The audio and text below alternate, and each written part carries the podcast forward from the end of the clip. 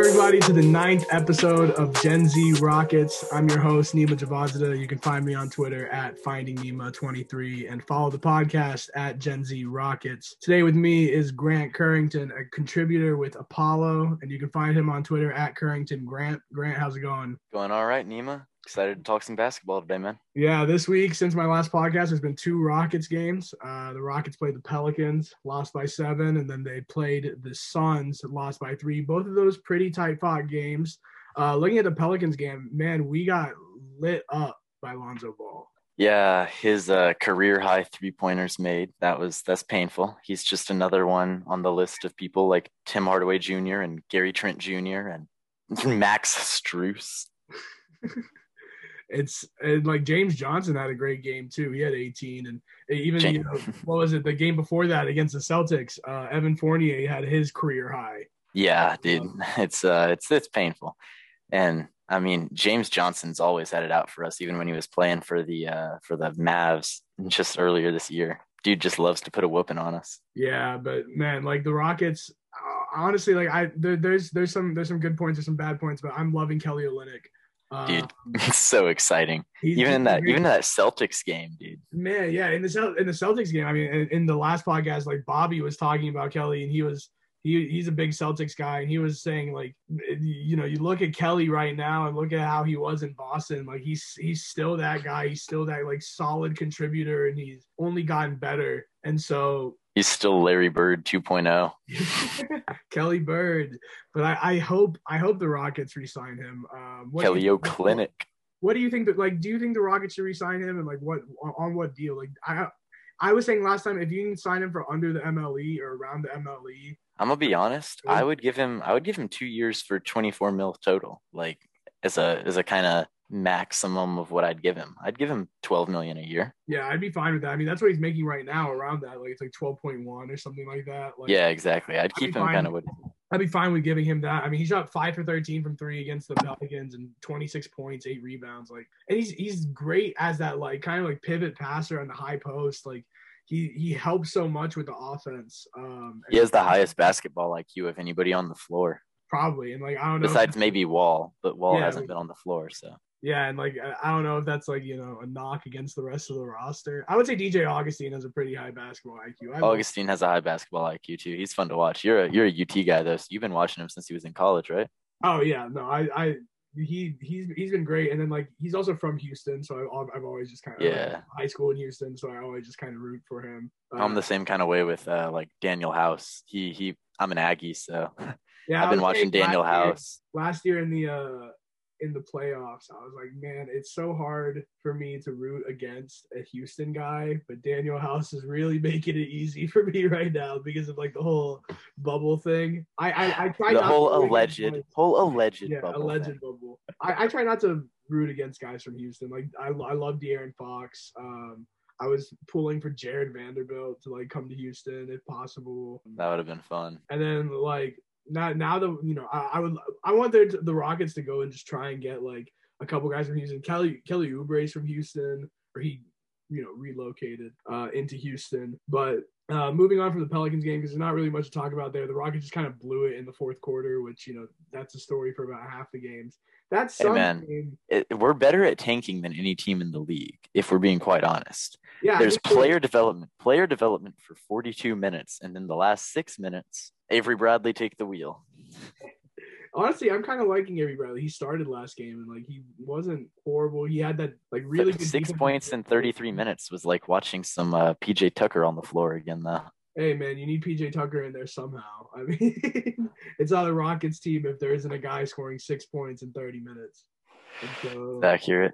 But no, that was my only. So if we're if we're rolling into that into that uh well, words are hard. If we're rolling into that Suns game, that was one of the biggest stands standouts for me. The two guys that played the most minutes for us were DJ Augustin and Christian Wood.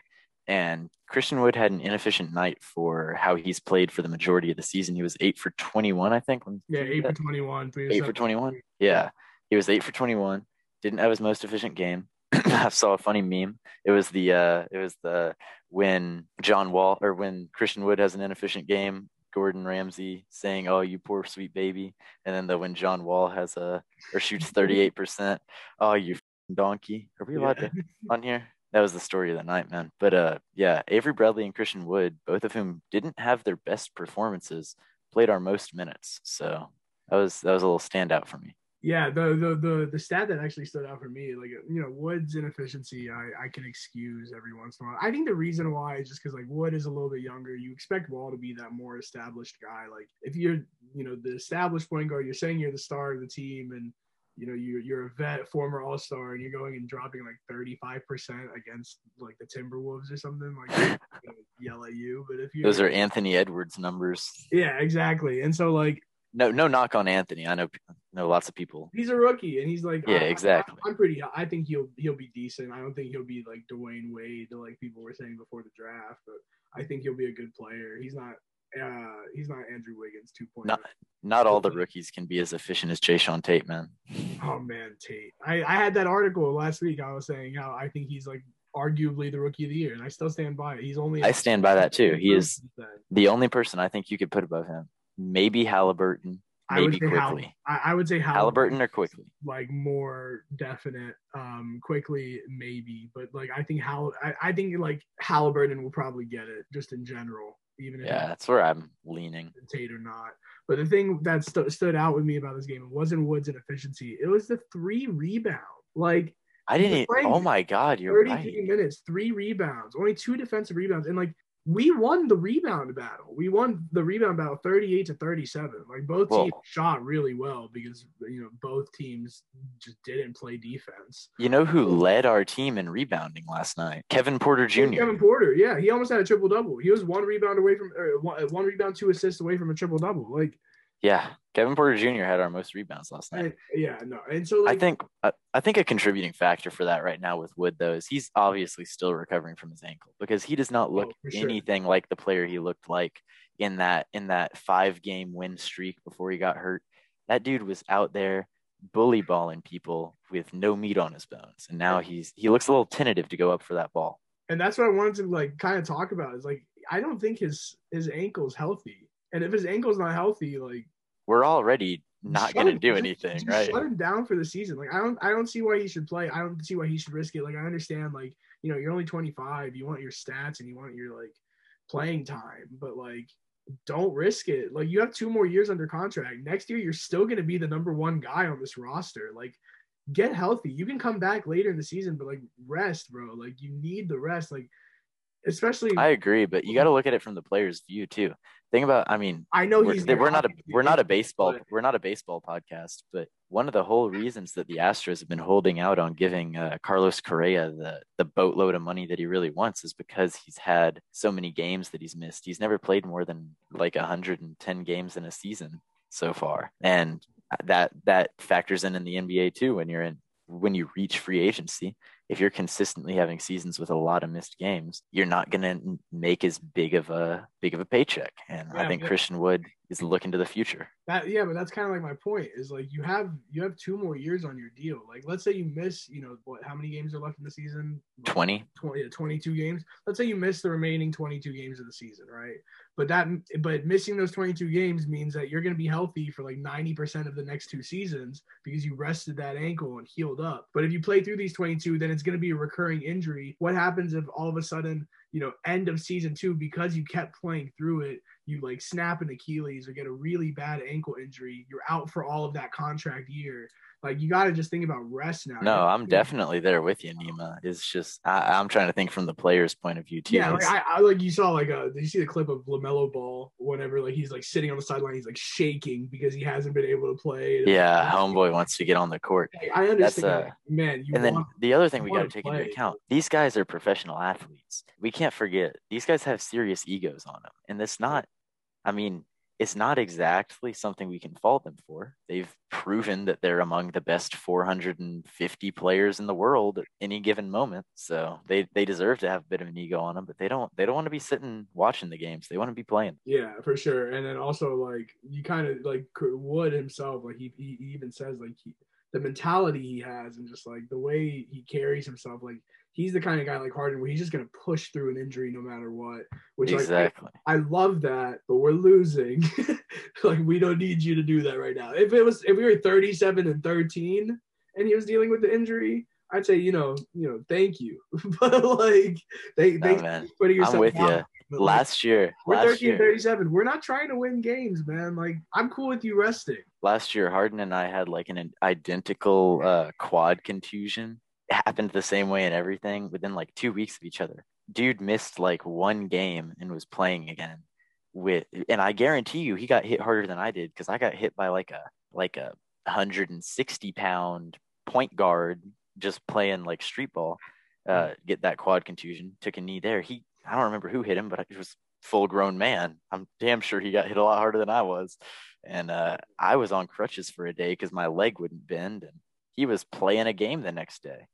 Yeah, I mean, like these guys are like superheroes, and so you They really are. take that into account. But like you know, just team situation, everything like that. I would love to see uh Wood to just kind of rest, or at least like rest every couple games. Like we don't need you to play every day. Yeah. You don't need to sit out the whole time, but you know, just at least get a breather in there every once in a while. Like Danuel House has been doing that. John Wall's is doing that. Danuel House has been getting hurt a lot. yeah, yeah, Danuel Poor House guy. hurt. Yeah, and then he got hurt against um against The- Pelicans. against the Pels. Yeah, Yeah, everybody seemed to get hurt against the Pelicans, not just us, dude. Steven Adams came out of the game.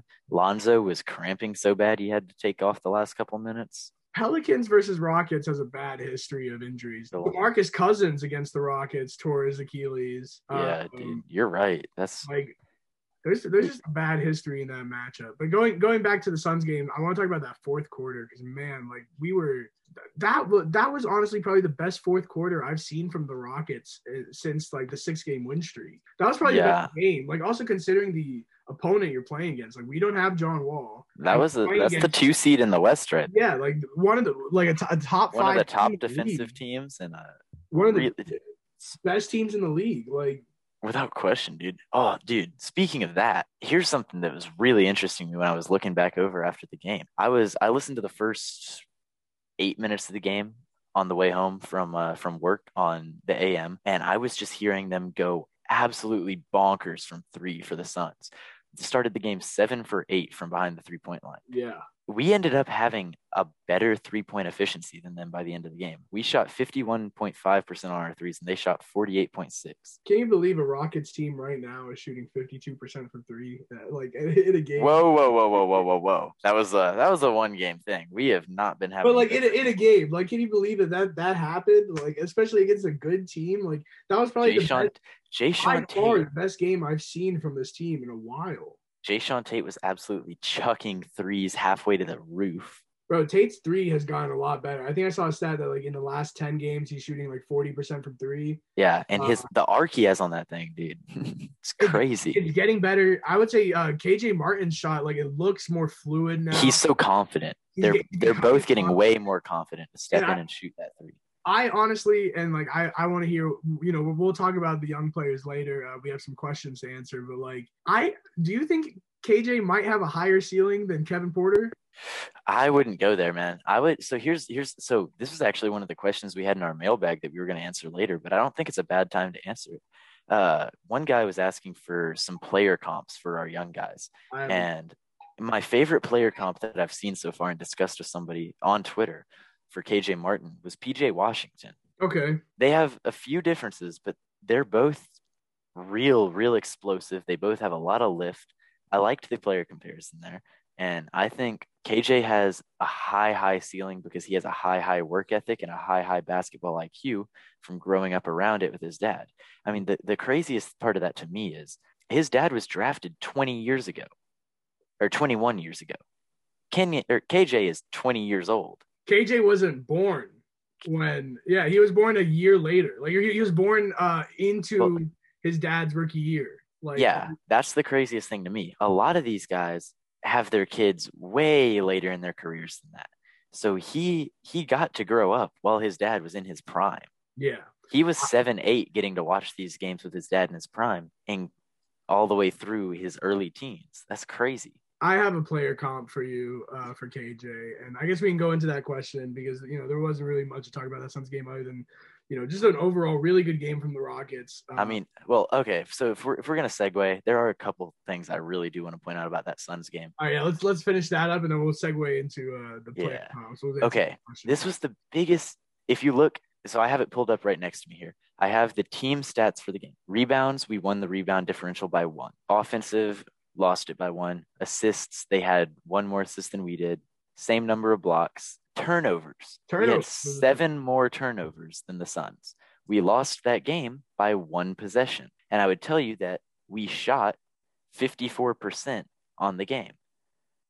If we finish those seven possessions with shots, the likelihood that we miss all seven of them is not all that high. Yeah. The the turnover problem, I mean, but whenever you're a young team and you're playing against a team like Phoenix who, you know, have a Chris Paul and Monty Williams as coach, like they're very well disciplined, or at least much more well disciplined than the Rockets are. And you've got guys who are really solidified role players like Yeah. Mikal Bridges, Jae Crowder. Uh, Jae Crowder. Jae Crowder loves playing the Rockets, man. Yeah, he, for some reason. But like Dario Saric, uh, Jevon Carter off the bench, like they have uh, a, a very decent team, like or a very good team, not decent. They're the second No. seed in the West. Every single player on that team can Is step in and do their job. Yeah. That's something that not a lot of teams can say. Yeah, and Cam Johnson as well. I love Cam Johnson. He had a great rookie season. I like Cam Johnson a lot. And then uh, there's that one other dude, uh, Cameron Payne, too. Cam Payne. Yeah, yeah. Cameron Payne. Saw someone on Twitter said that a Cam Payne should be starting over Chris Paul, and that was just Well, that's blasphemy, obviously, but yeah. But, Cameron Payne, Cameron Payne's the guy who was getting ousted by his Uh, former team. So, yeah, the Bulls said that The Bulls, yeah, he the Bulls said he was- player, and he's like uh, earlier in the year. Earlier in the year, the backcourt of like him and Jevon Carter was the best defensive backcourt in the league, and yeah, like that's that's just insane. So like you know, good for him for you know sticking around in the league. But um, the the turnover is like you're gonna that's gonna happen when you're young. it is going to happen. But that is that's where that game went That's- yeah, away from us. that's how that game lost. And Ke- Kelly Olynyk tried Something you it. pointed out to me. Something you pointed out to me. Kelly Olynyk wanted to win that game, but he was our guy who had the highest number of, uh, of turnovers. He had five, Yeah, and so and but like he needed to shoot more. He was seven for eight. That's I- a man who I- needs to tweeted- put up shots. I tweeted out before the game and before the other game. I was like, you know, close, hard fought losses are kind of fine. I, I, I'm okay with that, and that's what they did both games. And so I'm fine with the two losses, especially against two teams who are fighting for playoff spots where we are very clearly not and dealing with injuries. Like, I'll take it whenever I can get it. And the hardest part of that the hardest part of that pelicans game for me was coming to terms with the fact that we lost by seven to a pelicans team without zion or brandon ingram yeah, true. And it- Zion was a late scratch, and I I was hoping he would play just so I could kind of see if Wood would be able to keep up with Zion or take. i just like watching zion play dude he's I so also love watching Zion slithery play, and uh, he's playing right now. Actually, I, I, I need to catch that uh, after this. But you know, the Pelicans. I'm I'm interested in seeing. I, I still don't understand what's going on with that team. Uh, like why they're built the way they are and why they signed Steven Adams to that uh, insane extension. man i love steven adams i do love to too, see but, it But but you know you have Jaxson Hayes off the bench and like he's 20 and you're trying to develop him and having Zion there as well. I mean, lack of I don't know. and i i kind of liked what i saw from them putting jaxson hayes next to uh steven adams because steven adams is a really good passer for being a, a standard big in the nba and playing jaxson at the four with his elusiveness and quickness he's almost as quick as a guard i heard uh, matt He's bullard saying that He's very fast. Yeah, no, and but like my my my problem with it is just like I I feel like if you if you want a team around Zion, you need a lot of shooters.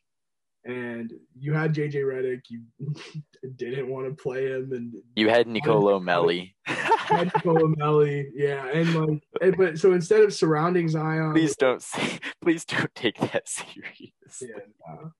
uh, instead of You surrounding Zion with a bunch of shooters, you surround him with Eric Bledsoe and Steven Adams. Like, Eric Bledsoe shot really well from three point range. He's been doing a lot he better shot, this but he shot four of twelve against us though, and I think this season he's shooting like thirty six percent, which is like fine. That's league average.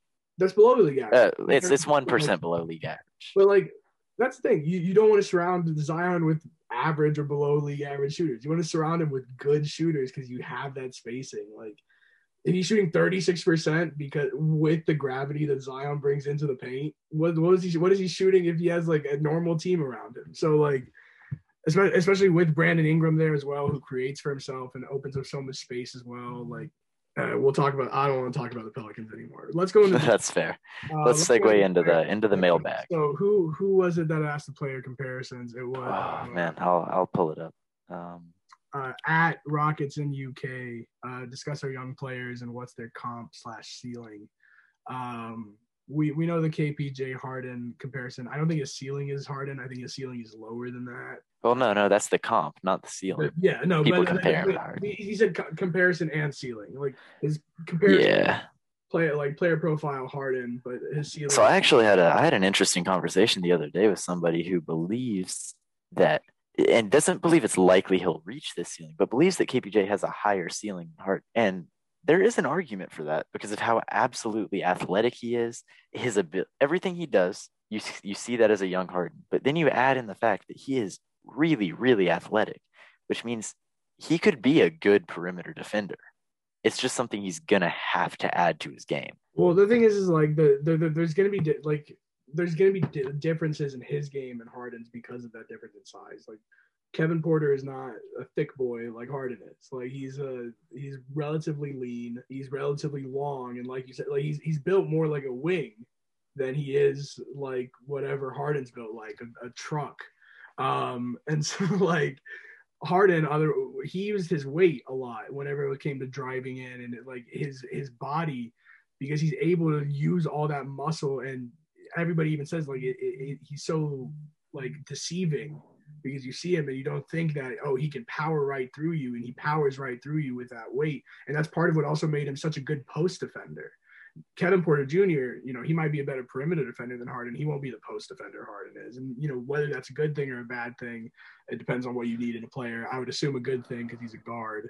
Uh, but I don't think he's going to have the finishing ability that Harden has, at least not in the same way. I don't think he'll be able to power through players. Well, he won't be able to power through, and he'll he, be able uh, to be more elusive because he is that like longer, skinnier, exactly more athletic guy. No, I, I see him. Will it I see him being able to finish more more like a uh De'Aaron Fox isn't particularly long, but he is real sneaky around the rim. So I think that's a good comparison for how their finishing could. Yeah, I'd say he's a lot. He's a little less explosive than De'Aaron Fox is, but that's. Yeah. Oh man. Speaking of which, I love when he. him and Christian Wood have a tendency to do this, where they do that little slow pump fake and then just drive into the rim at a real leisurely pace.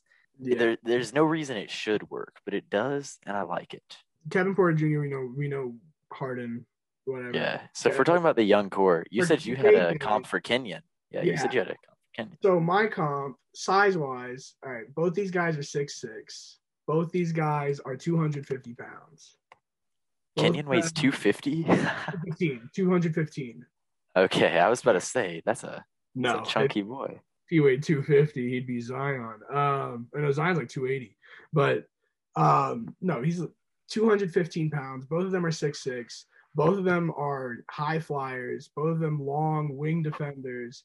One of them is coming out of the league. Uh, my comparison is Andre Iguodala. Okay. Uh, I think that that's a great comparison. Look at Iguodala's rookie season, nine points, five and a half rebounds, and three assists in 32 minutes.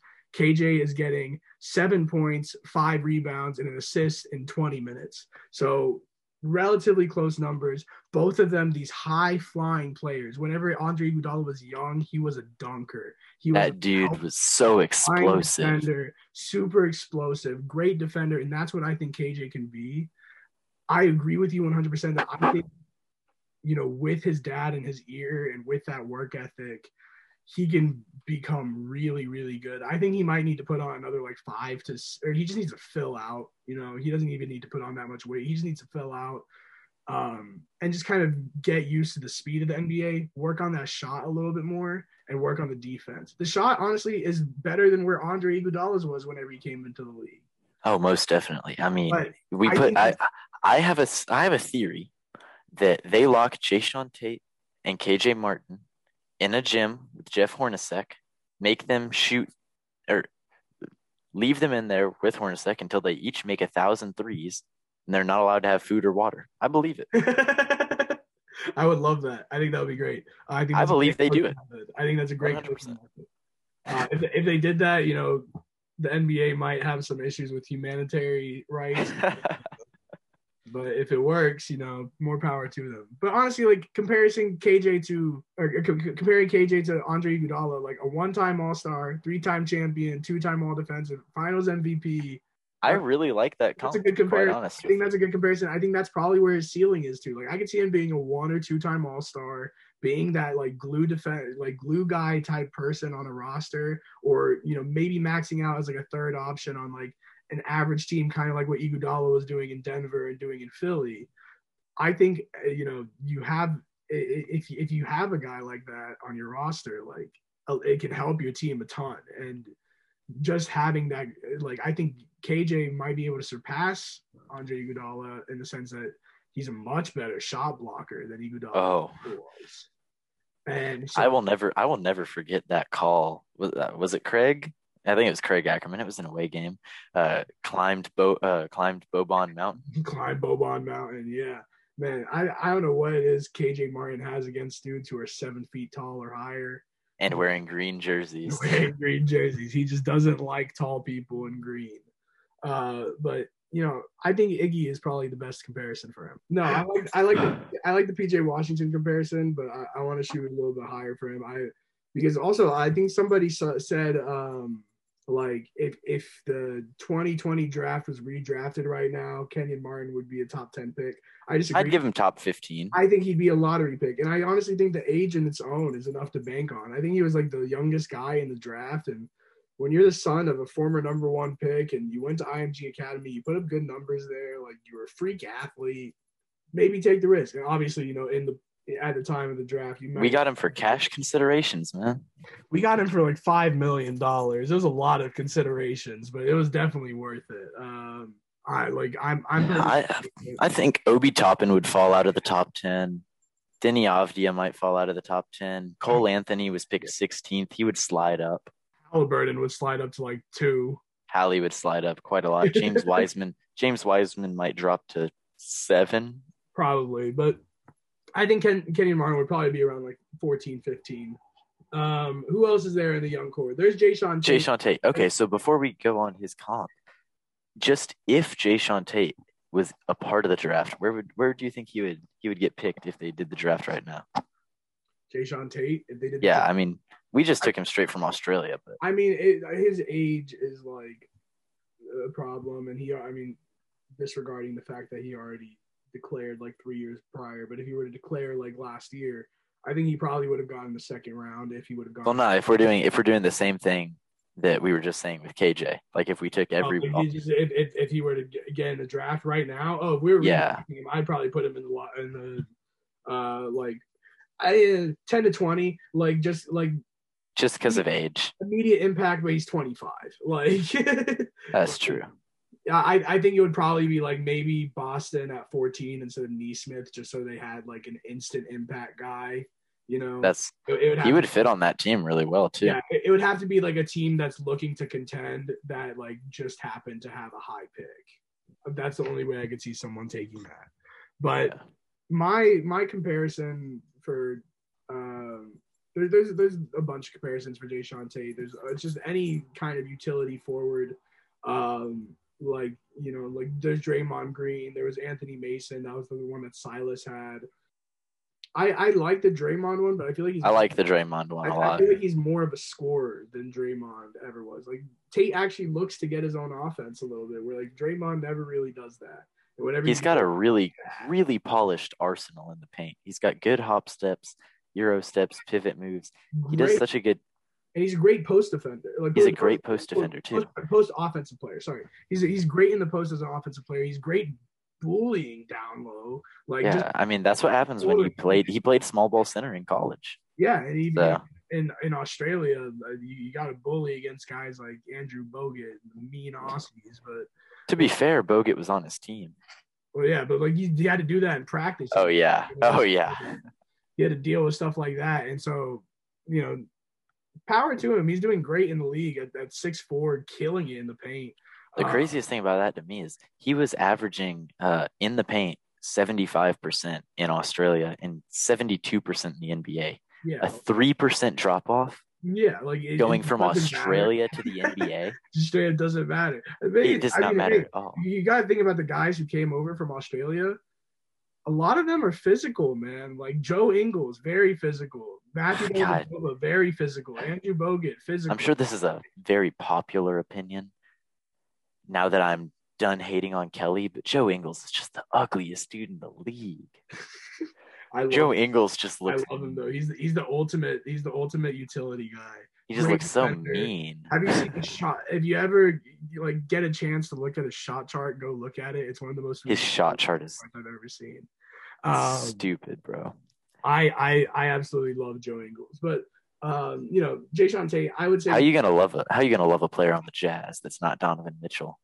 I don't like. Well, I'm not a big Donovan Mitchell guy. Dude, so- I just I just want to get Donovan Mitchell away from the Jazz. that yeah, that would be nice. Um, you know, maybe get the Jazz out of Utah in general. Just give give give them. You know, I I've I've I've had McCade on this podcast, and I I became friends with a few Jazz fans. I I'm.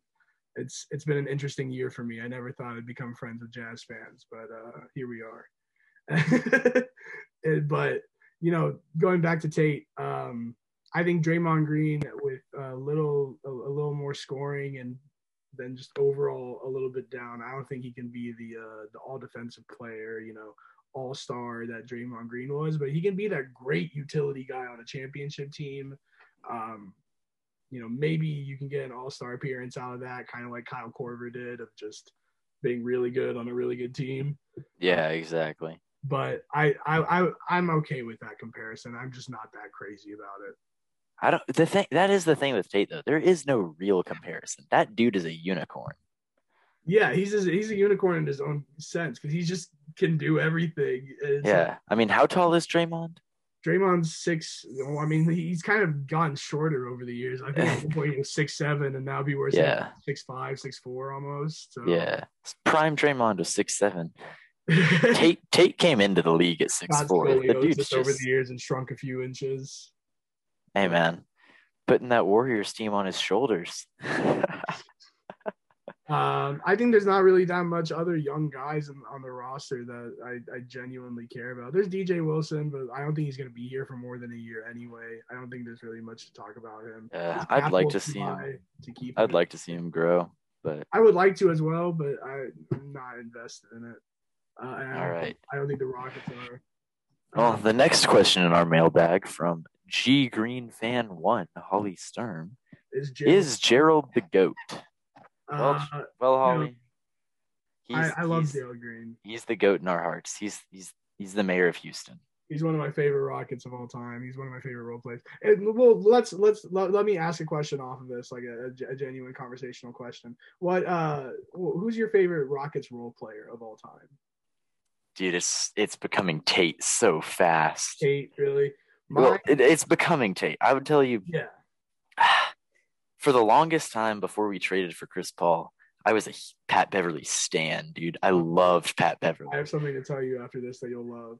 Okay, and then and then so shortly after we traded for Chris Paul, and I was always a big fan of the role players. It went it, it went to PJ Tucker. Yeah, PJ Tucker is without question my favorite Rockets role player we've ever had. So it was it was real painful for me this season to have to advocate against him. for me, uh, growing up watching like the um, like late two thousands teams, uh, those were like my, my some of my favorite teams growing up. One of my favorite role players was Von Wafer. Do you remember? him? Okay. Yeah, like, Yeah, I was I'll be I'll be honest. I was I was somewhat casual up until I was like 13 or 14. Probably 8th grade was when I got played, I was a big- on the Rockets. He was on that 08, 09 team. Yeah, I was a big I was a That was big the uh season he played a lot of minutes. yeah, I was a big baseball fan for the longest time and I watched basketball, but I I didn't know enough about it to like really but then then once 8th grade came around I really got into it. So, uh oh man. I don't know if we would call him a, a role player per se, but I loved Courtney Lee. Oh yeah, man, Courtney Courtney Lee. Courtney Lee's one of those guys who, even to this day, on like 2K or whatever, if I need to sign one more guy, I will sign Courtney Lee. I love Courtney Lee. I, I love Courtney Lee. He's one of my favorite players. And then you know, not a role player at all, but uh, not at all. Sh- shout out to uh, shout out to Aaron Brooks. Um, Aaron Brooks is great. Luis Scola, that whole team. I ran into him at Baybrook Mall once. Um, he's a he's much shorter than you would expect him to be. He's like five ten, I'm pretty sure. But oh, speaking of that, I loved when we had Bobby Boykins on the team. Uh, Earl, Or Earl, Earl, we had Earl. We also we had Bobby Earl. Brown, but uh, yeah, Earl Boykins. When it, Earl Boykins was so fun. uh, two two foot difference basically. But uh, let's move on to the next question. The next question. Uh, Next question we have: What's the where's this franchise going? Well, Um, so that's that's I'm- I, I I mentioned this to you before the podcast, so I, I want to talk about the draft picks real quick, and I guess we can also throw in uh, Aaron's question uh, at Aaron PKP, uh, a little three year plan. So we'll, we'll we'll combine. oh, we didn't we didn't give the where's the franchise either. At King ACH nineteen asked that one. and so uh, we'll combine those two questions together. But um, what, what what do we have going for us, and what, what needs tweak? I mentioned to you, this to you uh, before the podcast.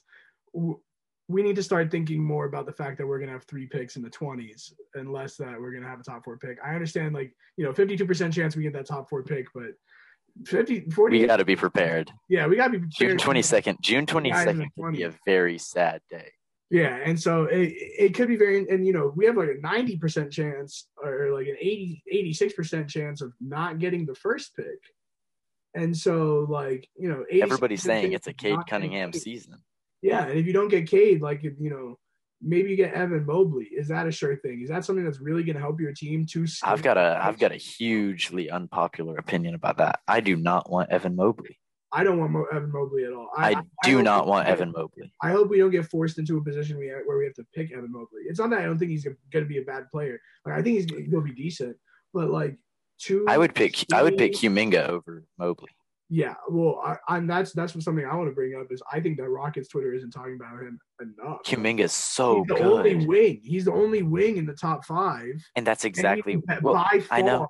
the best. I know for a fact. I know for a fact that you don't choose fit over talent in the draft, but Kuminga would fit so well on our team. but also like my my uh, my argument against like drafting guards right now is there's so many like there's so many guards there's so many shooting guards right now in the league that you can easily replace. That's why i was saying like oh you don't want to trade you know james harden for tyler herro because there's going to be another tyler herro there's going to be like five tyler herros in this draft.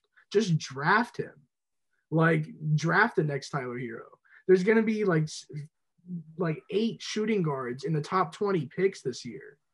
There's so many guards in the league eh, coming into the league I'm still high on Jalen Suggs I- next I to KPJ. I'm extremely Suggs next to KPJ would be so good. I'm extremely high on Jalen Suggs, but I, I'm I'm saying like you know if you can get a wing, especially one that is going to be a great defender, he's long, he can He's ready for the league. Or He's ready. He played in the G League against you know professional players like the G League bubble, the gubble, uh, if you so will. Um, yeah, not a fun word, but the the G, the the gubble uh, was please, much- please, much no, Nima. talent. much better talent than in the NCAA. Like in the NCAA, you're playing maybe one or two guys on each team that could possibly make the G League. Like on in the G League, you're playing like the best of the best who didn't make the NBA, and so like there's guys on college teams who can't make the G League and have to go play overseas. And like can't even play in the top leagues overseas. I remember, uh, you know, Syracuse, Tyus Battle, who was all ACC, couldn't make it into the league past a year and is now playing in Russia. Like it's it's it's so like the, the the level of the G League is is not something to you know mess around about. And so yeah, Exactly. maybe he struggled shooting in, in there, but he showed he was a great defender against these guys, and he showed he was confident to shoot. And so that confidence alone, like I think he should probably go maybe three in the draft. I would, you know, if he goes two, I wouldn't be upset about him going two either. No, I I'm so high on Kuminga, and I hear nothing about him anymore. nobody nobody brings up anything about him and so like i i don't understand it but um you know what where's where's his team going it depends it depends on what happens with that pick like let's say let's say you get the pick and you get let's say you get Cade Cunningham you all of a sudden that three year rebuilding process might be a year Or what if you get Cade and you know all of a sudden free agents are like, oh, we want to go to Houston because we want to play with this, you know, next best prospect or whatever. I mean, best case scenario, our starting lineup next year is Kevin Porter Jr. at the one, assuming we're able to turn Wall into assets.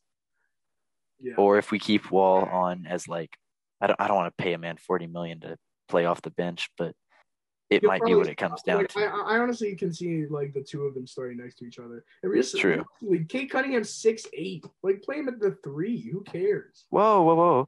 So if we get Cade Cunningham, though, I want to see a Cade KPJ backcourt with Jae'Sean at the three, John Collins esque power forward from free agency, and then Christian Wood.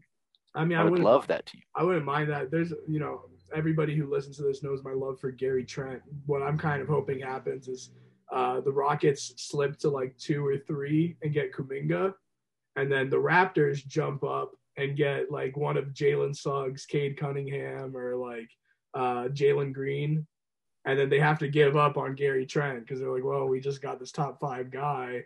He's a restricted free agent. We'll just sign and trade him. And then we sign him, and we get Gary Trent, Kuminga, we have Kevin Porter Jr., Jae'Sean Tate, and Christian Wood. I think that's a great starting five. I think that's an Um, amazing starting five. I think that that, you know that's that's my personal ideal scenario. Because realistically, would you rather just have Cade Cunningham, or would you rather have Gary Trent and Jonathan Kuminga? Um, or it doesn't have to be Gary Trent. It could be you know John Collins and Jalen Suggs. Or would you rather have two players basically, or just Cade Cunningham? And so No, I agree.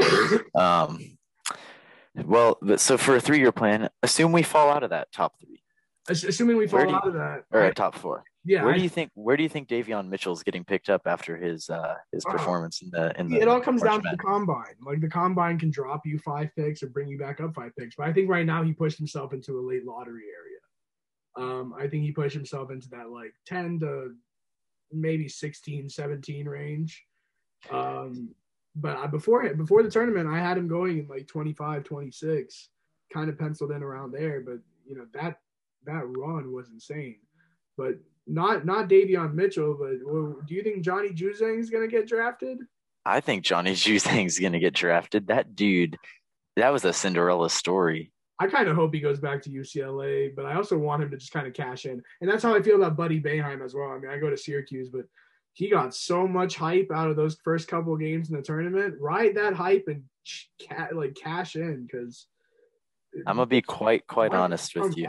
I have not had time to watch NCAA basketball, so I I tuned into March Madness, but before that, I I watched 15 of the Texas A&M college basketball games because that's that's my school and probably not much else. Watched a little bit of Cade Cunningham. Yeah.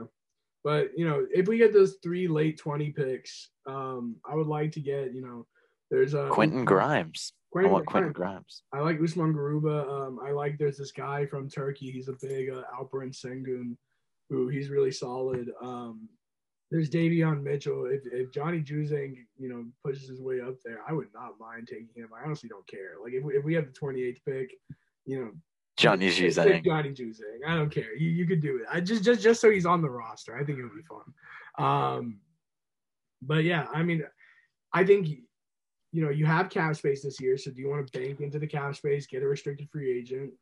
I, I I feel like we'll we'll probably just throw in a flyer for Kawhi because we have the cap space for him. like, do you want to come to Houston? He'll probably say no, and then we'll be like, all right, thanks for you know answering us. But also maybe all this like showing. Nah, I think uh, more realistically, hey Kawhi, do you want to come to Houston? No, but I mean, like you know, maybe with all of what Rafael Stone has been doing of like sending guys where they want to go, and after no, that, Rafael Stone has done a great job Yeah. making us look like a favorable destination as soon as we have what we need. after the whole situation with San Antonio, where he was like, "Hey, I want to go to LA," and San Antonio sends him to Toronto. Like, you know, maybe he thinks like, you know, I, if I go to Houston, play with these guys, and if you know, maybe we get a top five pick, and he wants to play with the top five pick, Kevin Porter, we get some other guys, do trades and whatnot, and he says, "Okay, I want to come to Houston and try it out for two years, and let's say he Get sent back to years, LA. hey, trade me to the Lakers or trade me to the Clippers or trade me wherever, you know. Um, and he knows that they're good for it because they've done it to three players now at this point, and one of them was Victor Oladipo, who they had no loyalty loyalty to whatsoever, and they sent him to Miami for at a time what looked like a bag of chips, and so and now Kelly Olynyk is like outperforming him because Kelly Kelly Olynyk just decided to be at Larry Bird 2.0, and so like best case scenario, you know, you get Kawhi, but you know, re- realistically, you probably go for a restricted free agent. What I would like to see happen is um, we get, you know, we if, if we let let's say we don't get a top five pick, we we draft well in the draft with those three top twenties. Maybe you package a couple of them together and try and trade up to that late lottery area, get Davion Mitchell.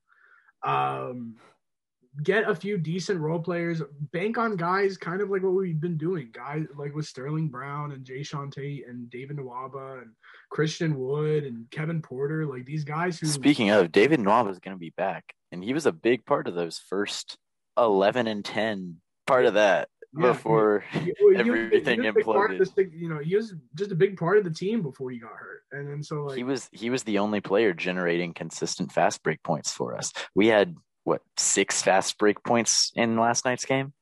He was averaging eight fast break points a game. Yeah, and so like when he had minutes. Yeah, and so we, we I, I, like I would love to bring David Nwaba back, maybe bring back Sterling Brown, get these guys, you know, on cheap contracts, and then maybe go and get some like reclamation projects. Uh, that's what Bobby was saying in the last project uh, podcast. Go and get these guys who have kind of been shunned out by their teams and didn't get minutes and you know, I want Buddy Hield. Give me Buddy Hield. I like Buddy Hield's contract. It, it comes down every year. I just, you know, he's 28. I don't care. He's been poisoned by Luke Walton. Give me Buddy Hield. I believe if he gets out, and I have a friend who, if he listens to this podcast, he's probably going to jump me because he's a Sacramento fan, and I tell him every day, "Give us Buddy Hield," and he he gets mad at me. I want Buddy Hield more than any player in the league of that caliber purely because I believe as soon as he gets out and is around a guy like Stephen Silas, he is going to explode. Yeah, I mean, so far in Sacramento, what he's showed is like he's either a guy who can absolutely make a game for you or absolutely break a game for you. And so, like, I'm hoping that in a real system, like, he can just be that guy who makes games for you.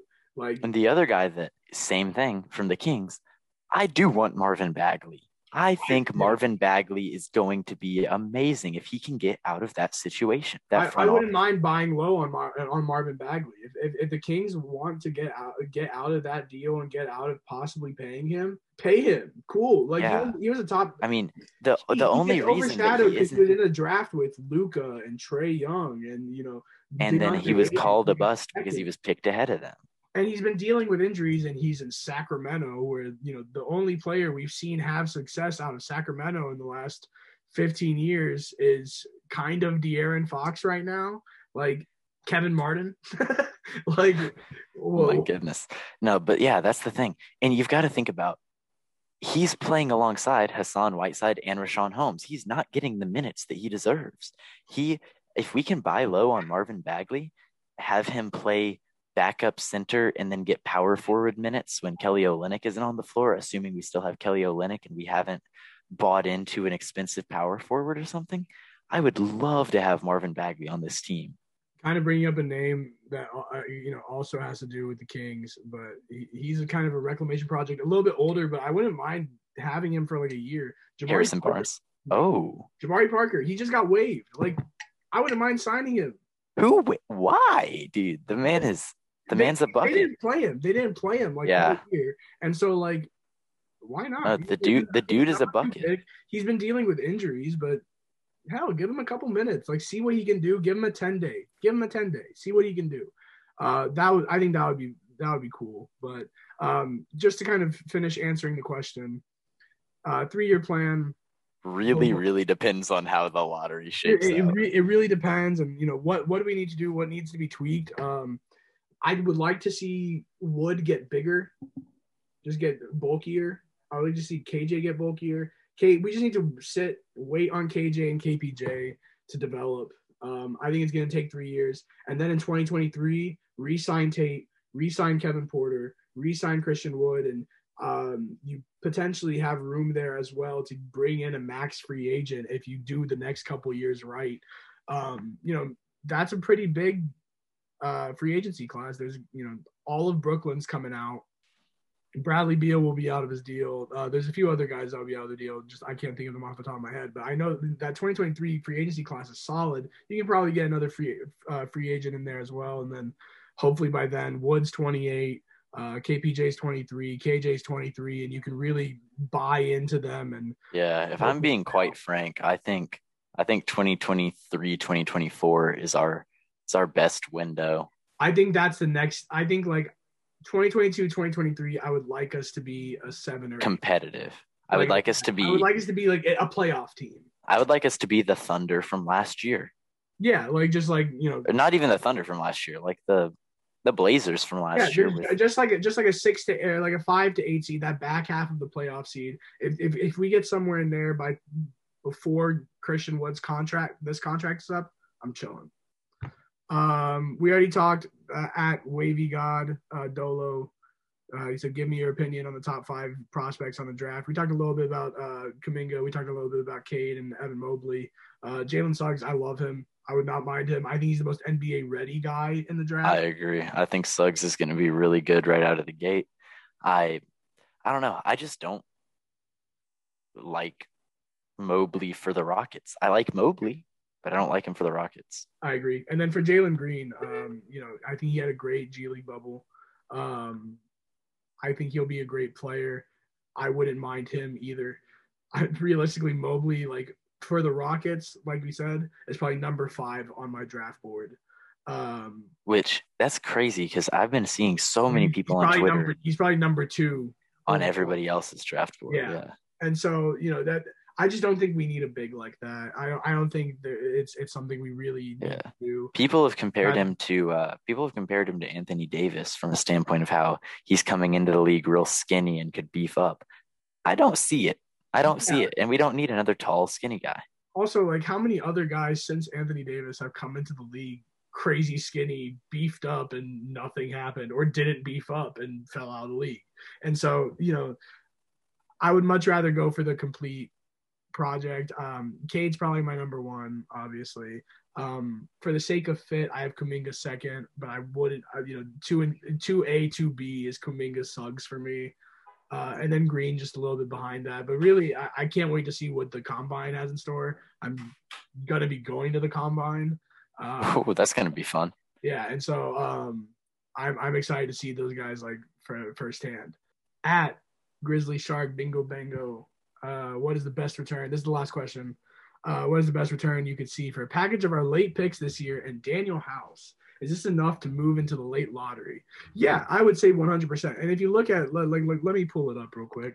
Um, but if you look at like some of the teams in the late lottery, um, New Orleans, Indiana, Golden State, San Antonio, some of the teams that might fall out, Boston, New York, um, even like Toronto. These teams are in the late lottery. Are they teams that really want to be in the late lottery or expected to be in the late lottery? Probably not. You know. So here's a here's a little trade I cooked up that doesn't. Uh, y'all already heard me say this. I love Danuel House. I don't want to give up Danuel House, but if we had to, I would. Uh, a trade that I was interested in before his injury was Eric Gordon to the New York Knicks for Alec Burks and their first round pick this year. That was something that would have made them immediately better. And if he, if they're still high on him, because I, I heard things about them being high on him, going into the offseason, that's still a trade I would do because if they don't win it this year, they're going to look for that little something to push them over the edge. And I think that's a very realistic trade. Yeah, I, I think the the, uh, the Knicks would be interesting, but the thing is with with Eric Gordon's contract, you're more likely to give up a pick than get one. Uh, although like that would be like a very buy-in thing for the Knicks, but I think the Knicks want to be players. You also got to think about how much better he is than Alec Burks. I like yeah. Alec Burks, yeah, but Eric Gordon is a I think the Knicks just want to be players in free agency. You kind of see that with the way their contracts are drawn up. Um, I think they want to try and see if they can seduce Kawhi. Um, maybe like promise, hey, we're gonna get you a point guard too, um, and maybe see if they can get Kawhi in New York and really create a clash of New York with a with the Brooklyn big. Oh yeah, But I so, think I think you know maybe like let's say right now all things stand and Golden State is 13th. I would I think that Golden State accepts pick 22, pick 26 Danuel House for the 13th pick. Just because one that team needs cheap players and they would be getting 3 for the price of one. Uh, as well as Danuel House. They they they might end up being forced into paying Kelly Oubre this offseason. They have Draymond, Curry, and uh, Klay Thompson on long term deals. Andrew Wiggins too. Having Danuel House on three million dollars next year on expiring, and then also getting two late first rounders, I think they would take. Um, and so if we could trade into that 13, like I said, get Davion Mitchell or something like that. Um, I, I wouldn't mind it. I think that's that's probably the most likely. Something that I would like to see maybe trade Danuel House is see if you can get one of these guys who's on a rookie deal. Like he's he's at like three million. See if you can get someone who's making about one, two to four million dollars, who's on a rookie deal, high potential, maybe is uh, you know on the outskirts of their roster or something, or maybe you just use some of these picks and buy in. I mean, we have all these picks now I'm cool with getting rid of a few if it means we're getting a tangible good piece. Like if you can trade Danuel House and two or three first rounders for a really, really good young player who's maybe two or three years in the league, do it. Um, I, I, I think that's probably the, the best route to go. And also, if, if you want to be competitive in a few years, you don't want to be made of 10, t- 10 players who are in years one, two, and three of the NBA. You know, you don't want to be Charlotte over the last 10 years up until they get the LaMelo ball. Um, you don't want to be like Minnesota, who the only time they made the playoffs is because they traded for Jimmy Butler. Like, it, you, you want to be able to get established players. So I'm hoping we repackage these picks down the line. Uh, it's not just asset accumulation. I think it'll happen. I think Stone's a smart enough guy to know that he's not just generating picks for the purpose of trying to hit in the draft. He's trying to make trades with those picks to inject some instant fuel into our team. I think it'll come. I mean, we've got a lot of picks through the next handful of years, and I'm sure we'll accumulate more. I, I can see us trading for a big name player with picks in 2022, 2023. Grant, thank you for coming on. Uh, tomorrow, the Rockets play the Mavericks, and Friday they play the Clippers. Um, I will not be having another podcast up this week. Uh, probably not until the middle of next week. I will be going to New York City. Uh, going to the Knicks game Friday, seeing the Knicks play the Grizzlies. Uh, before we head out, Grant, is there anything that you want to plug? Twitter, anything else? Yeah, y'all can follow me on Twitter at Curington Grant and uh, follow the Apollo HOU Twitter page as well if you want to see a lot of good Houston sports content. All right. Thank you so much, Grant. I appreciate you joining me. Uh, this is a great. Thanks for having me, Nima. Yeah. And to everybody else listening, uh, I'll see you guys next week. And how do I stop?